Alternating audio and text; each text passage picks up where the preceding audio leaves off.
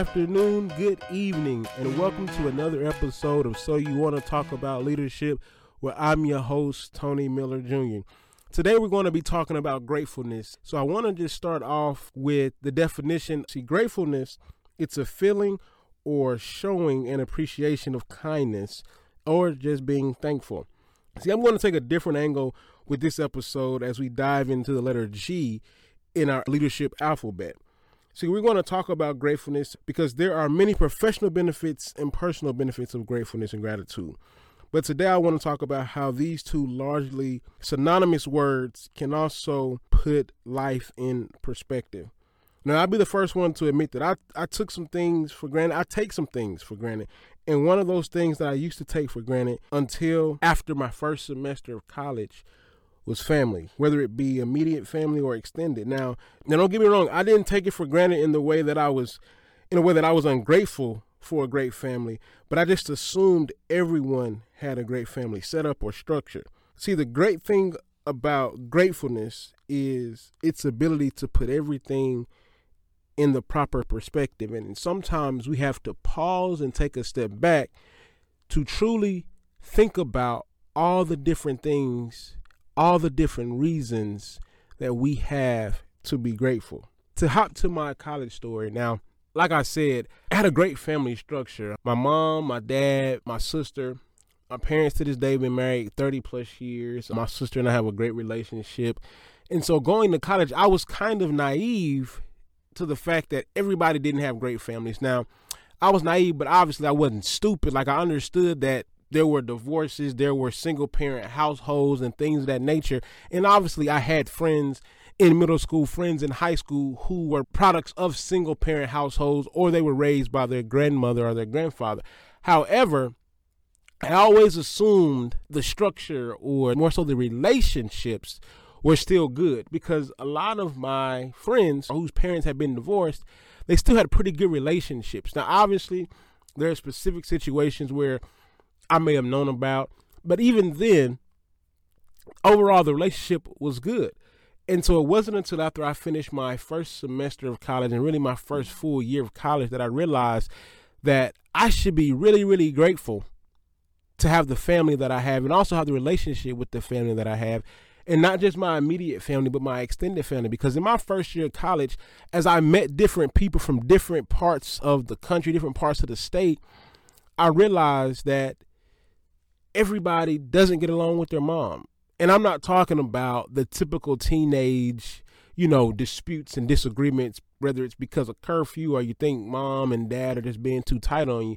But it's just they they they didn't want to speak to you. That they, there's a lot of different things going on that you wouldn't expect, and even from an extended standpoint, and and people's relationships with their parents just weren't they weren't great. So talking to friends and learning a little bit more I actually went back to my parents and I just said thank you because I never realized how good I had it because I mean my people we weren't rich by any standard, but I never worried about where food was going to come from. We always had a warm place to stay, a meal, or right? We we never had to worry about any of those things, and so we were we were well taken care of, even though we weren't rich or or wealthy or anything like that. And so, like I said, sometimes we have to take a second or two and put everything in perspective and think about everything that we have going positively in our lives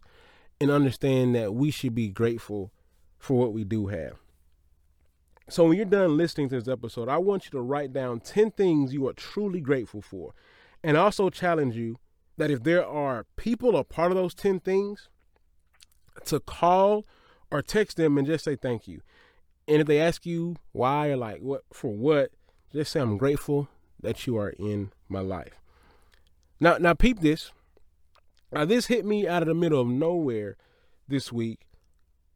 But I want you to think about how these questions or small phrases, mostly questions, can provide so much perspective for you.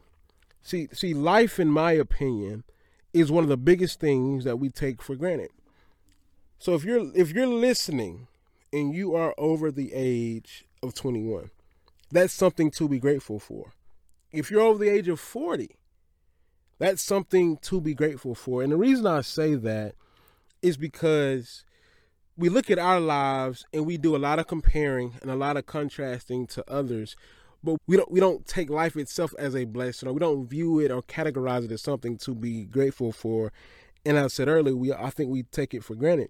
See according to the national center for health statistics in 2014 there were about 2.6 million total deaths and 137,588 people died before they reached 40 and so, to break it down into some smaller numbers, to put it in its proper perspective, I want you to listen to this and ask yourself are you taking really just your life, your day to day life, the ability to be able to wake up and breathe, and to, and in order to be seen and not viewed, are you taking that for granted? That year, according to these stats, there were 23,215 babies who died before their first birthday. There were 18,666 children or young adults who died from the ages 1 to 19. And then 95,707 people died between the ages of 20 and 39. So, again, that original stat over 137,000 people in 2014 didn't make it to the age of 40 or 23,000 plus babies didn't make it to see their first birthday. So imagine the pain and agony that all these families went through just in these just in the deaths for those that didn't make it to their first birthday or to their 12th birthday or their 19th birthday age 21 or to 40 i want to keep going and i want you to continue just to think about it. And all of this stuff i mean it can be rhetorical or you can answer it after the episode when you have time but I want you to think about this. I want you to answer this question Do you have a job? Or were you able to keep your job during the pandemic? See, according to the World Economic Forum, approximately 114 million people lost their jobs due to COVID 19. 114 million people lost their jobs due to COVID 19. So if you were able to keep your job, not miss a check, regardless if it's enough money to cover everything or you're still scraping by or what have you, you didn't have the stress of losing that job or the anxiety or the reality of losing it. We may have all had the anxiety or the stress of worrying about if we were going to lose it. But for those of you listening who did not actually lose it, that's something to be grateful for. And now I'm just going to run through the, the rest of these phrases and really mostly these questions. Are you married or in a successful romantic relationship? Do you have at least one child? If you called your mother or father today, are they alive to pick up the phone? If you called your mother and father today and they are still alive, would they answer? Because just because they're alive, it doesn't mean that they'll answer. Because as I said earlier, what I learned my first year in college, everybody's relationship with their parents it's not great. It's not good. They're not on speaking terms for whatever reason. And so the fact that if you have your if your parents are alive and you know that you can pick up the phone and call your mom or call your dad just to shoot the breeze, that's something to be grateful for. Do you have a place to lay your head at night? Do you know where your next meal is coming from? Do you ever complain about not having anything to wear but as you're complaining, you're standing in a closet full of clothes. How do you get from point A to point B? Is it your vehicle? Regardless, I don't care if it's a 1992 Honda Accord, which is a great car, by the way. But regardless of whatever the vehicle is, how do you get to point A to point B? Do you have to worry about how you get to point A to point B?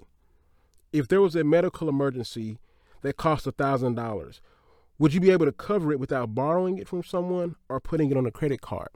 These are all things that are happening every single day that I think we take for granted and we don't understand the blessing. We don't understand that we really should be grateful and thankful for these things. See, your answers may not be on the positive side of each of these questions. You may not be able to say yes to, hey, if there was a thousand dollar emergency, I would be able to take care of it. Uh, without asking for money. That may be the case. But if you still had your job during COVID, if your parents are still alive and well and you can communicate with them, if you still have your house, that's something that you're still able to be grateful for. Everything in life is not going to work out for us, but when we stop, take a step back, and reflect on everything that we do have and what we should be grateful for, it it it, it changes things. See, this message is about challenging you to be grateful for what you do have. No matter how grim your situation is right now, there is someone who's willing to switch places with you in a heartbeat. Don't take life for granted. Don't take your family for granted. Your mom, your dad, your siblings. Someone would kill to hear from their mother, their father again. Don't complain about having only one child. There is a couple who would love to hear the words mama or dada from the lips of a child that they have. I'm sure you might hate your job, but not once did you have to file for unemployment during the pandemic. That's not true for tens of millions of people who did have to file for unemployment. So I'm telling you, quit comparing your lives to others and complaining about what you don't have. Although the word grateful is an adjective, my challenge to you today is to let it be a verb. Let it be a state in which you live in. Let your gratefulness be action. So when things don't go your way, you're able to put everything in its proper perspective and be grateful. When we are grateful, it puts us in a more optimistic frame of mind, which is good for our emotional and psychological well-being. And and I know that this this has been a heavier episode than usual, but as leaders in life, it's so important that we are grateful for what we have, and even more so, grateful for what others do for us or have done for us. Let people know that you are grateful. Say thank you. Send a thank you card. Shoot a quick email or text because at the end of the day, it's worth it.